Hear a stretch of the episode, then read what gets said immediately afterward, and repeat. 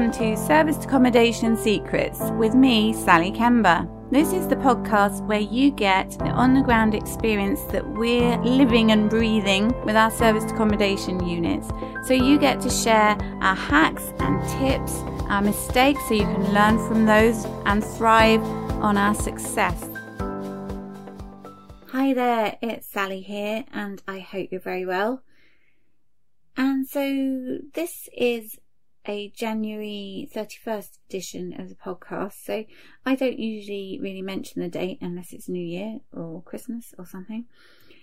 But it's the last day of the first month of 2021, and a few things going on for all of us. Is in the UK in particular, we have lockdown, COVID 19 situation still not good in the UK, lots of cases and a large number of deaths from the disease, which is obviously really bad, which affects our SA industry. And this uh, is bringing about a few different things in terms of you know who is allowed to host, whether we have to shut the grants and all those kind of things. As you will know, has been going on since the fifth of January. But what I wanted to bring to light is a situation we've had this week, which was quite interesting because we had a guest who booked to stay uh, just over a week ago. And the rule is at the moment, people have to either have an exceptional reason, so part of the, the rules to stay in short term accommodation at the moment. And if you haven't investigated what they are and you're still open, um, there are some links that you can look at. I'll put in our Facebook group so that you can explore that. So that would be Serviced Accommodation Secrets Facebook group, and I'll put them on the page. Because we essentially need to be operating within the law if we're open. And one of the first things that we have to do is find out the reason for people's stay. And if they're working and it's essential work, then that's one thing because they're allowed to do that. If they are um, needing to self isolate after travel, we can do that. And there are quite a few different exceptions, all explained in links. A bit too numerous to go through really now, but there are quite a few circumstances where people need to be living in a self contained property, which is actually really good for serviced apartments. And, you know, service accommodation houses, if you've got some small ones, you could have a single person or maybe a household in there who are in their own bubble. And really important thing to do then is to find out A, that they're allowed to stay, and B, if they are allowed to stay, how long they must stay for. So, key thing is for us to be operating within the law. Now, we can't enforce what people do and don't do, but we have a duty of care to make sure people are doing the right thing and so that they're getting tested um, if they need to have tests and after the test they don't just go home. And you know they're self-isolating for the correct period and we're giving them the opportunity to do that and any support they need while they're self-isolating. You know if they had a positive test we have to be able to help them to sort out logistics with that and know the links um, or phone numbers that they can get support through so the situation we had turned out to be a chap who actually didn't reply very promptly, but we managed to text him through our phone system so all the team could see the responses and find out that he was flying back from the States to actually Redhill where he lived. So, of course, as soon as you see a booking that says it's located in the town where you operate, first thing you're going to think is maybe party or what's going on, maybe something to do with the COVID situation. So, turned out that he was on business flying back and had to self isolate. So, he booked six nights through booking.com. Now, that's all very well, but it wasn't long enough. So we had to just double check all the links and in a template that we've got created, um, in order to send out to guests in these circumstances. The link is in there, and it's basically what to do when you self when you return to the to England. How long do I have to self isolate for? And so it's quite self explanatory. So I had to explain to the guest that they had to extend their booking by four nights, which we were able to do directly, which was quite handy. So I could add that booking onto the end of a booking.com stay. So a couple of benefits to that is we contact the guests and get their own details. And that's partly through our guest registration and partly through communicating with the guest to find out what the situation was. And actually, this guest, he had landed in Gatwick because that's quite near us, Gatwick Airport, 15 minutes down the road, and hadn't actually really read the communications we'd sent through because he'd obviously been busy and there were rules about being tested within the three days before he left. And so I was able to explain to him that he needed to self isolate for 10 nights and not six.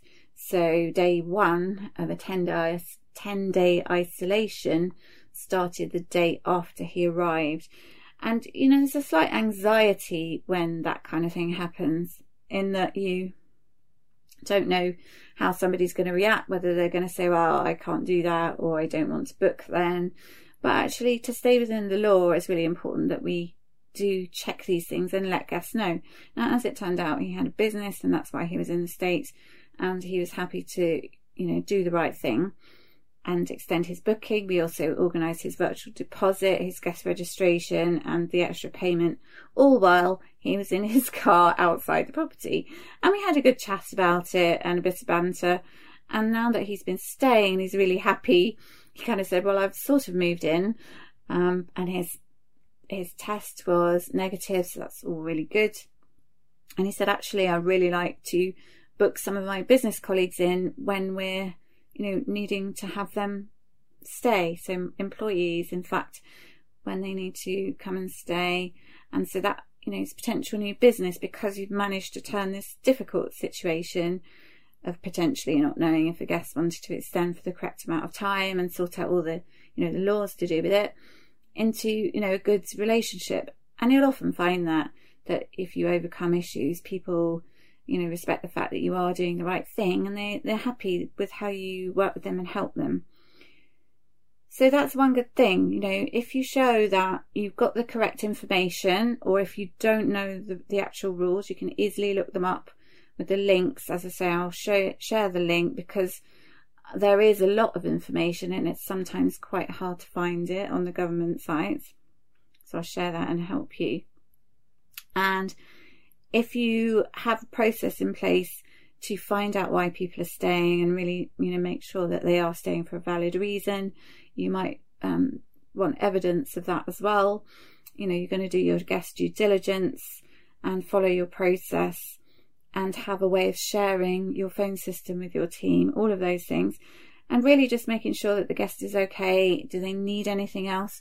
So we potentially have a list of all the online grocery delivery companies, you know, supermarkets in the area, taxi services, all that kind of thing.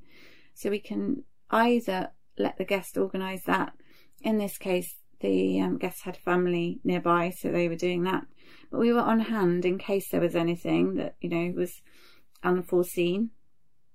And also, if people need help from the test and trace, you know, the whole government set up for people who are is- isolating. We've got links and numbers for that too, so you can provide all of that to your guests. And all of these aspects of lockdown have slightly different um, uh, guest requirements, should we say? So different situations might crop up that you might not have experienced before. And really, they will fall into a broad kind of COVID um, risk assessment that you've done and processes you've put in place. And there might be tweaks and improvements that you can make. So that's what we've been able to do in this circumstance. It's just fine tune our process and create um, better templates, more effective. Um, you know, sometimes guests really prefer to be texted, so this guest commun- communicated a lot more by text than replying to emails. So just recognize with each guest their preference. Don't try and force long emails on them or don't constantly phone them if actually they just want text messages. You know, SMS really suits them better. So all these kind of nuances.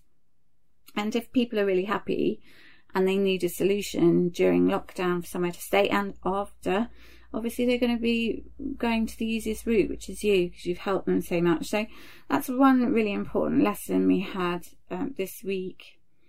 And really thinking about the fact that if you do have systems in place, it helps you throughout and don't kind of think, oh, they're always going to stay the same. So we've got two new VAs and I've said to them, you know, if you've got better ways of doing this that you can think of, because they're both better at business process than I am, please tell me and we'll do it, you know, because now that they know how the business works and they have an idea of, you know, what, what works best in certain situations as well as the overall aim of the business, then, you know, they can actually advise and give great feedback too. So it's an evolving process and, you know, delivery of, um, great customer service. So really bear in mind that things that are difficult can become great opportunities for you to improve your guests' experience with you and also improve your business as well.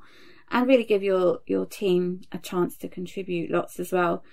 So on that note, to do with systems, we've been really lucky this week. Our teams helped us loads on site. They're amazing because we've got contractors who at short notice um, find out whether they're working or not and who's working and when at the weekend as well as in the week or maybe not at the weekend and all these kind of things.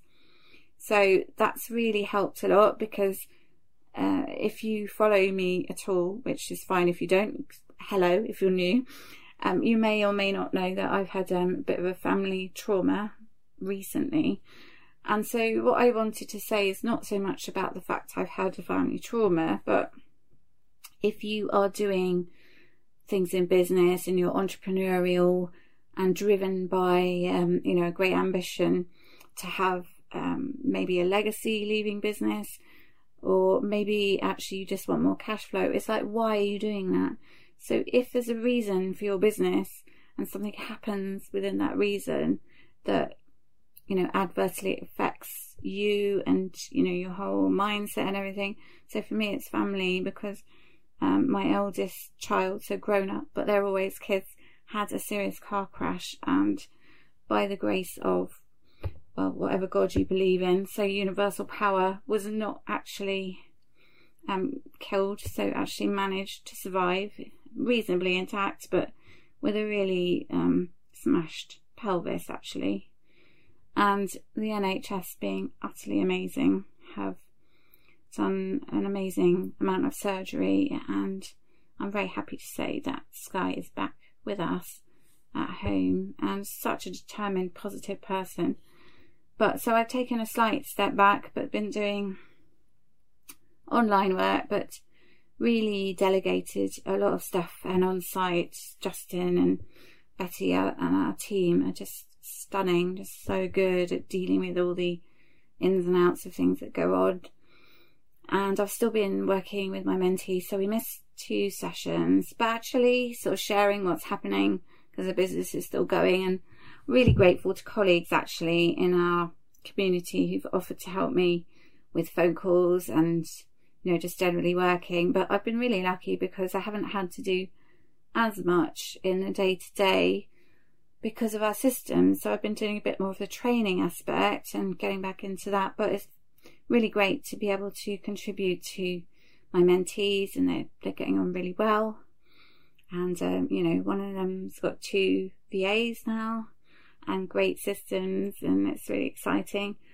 And um, my other, uh, so Dee's doing brilliantly, got another property looking to systemize and, and get everything up and running really well. Well, actually, you are quite systemized, in fact, um, and just need to take that extra leap with a few more systems getting streamlined. So, all of these things um, sort of took a slight back back seat to what's really important to me, which is family. And obviously, if you've got kids, um, you'll relate to the fact that perhaps, probably, most likely, if your kids are having a really difficult time, then obviously it really affects you because it's so important to make sure they're okay. And um, things that happen that are shocking are just kind of knock you a bit sideways, but make you really realize what's important to you, to let go of things that really don't matter at all, and to focus on things that really are important and what actually,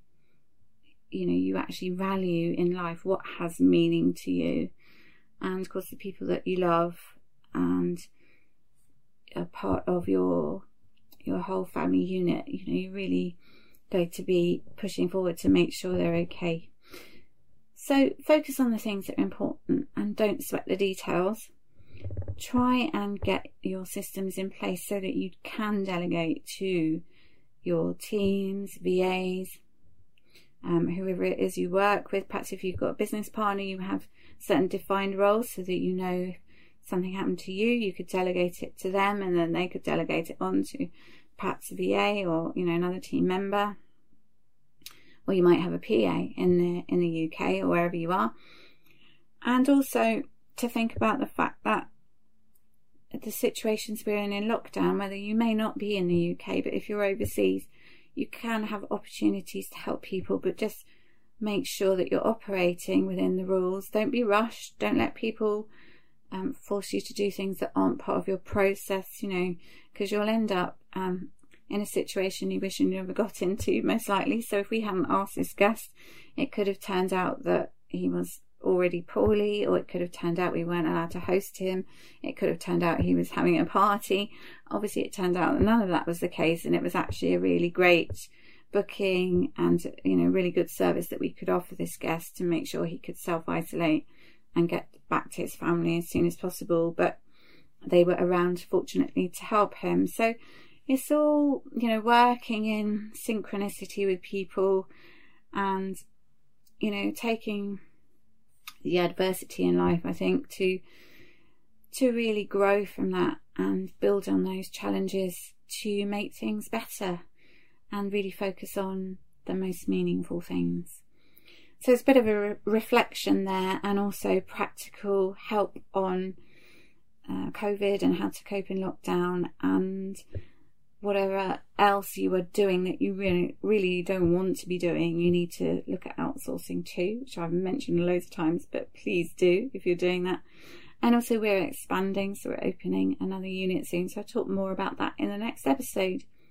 Meanwhile, I hope you're all really well and coping well in January and may February be very fruitful for you.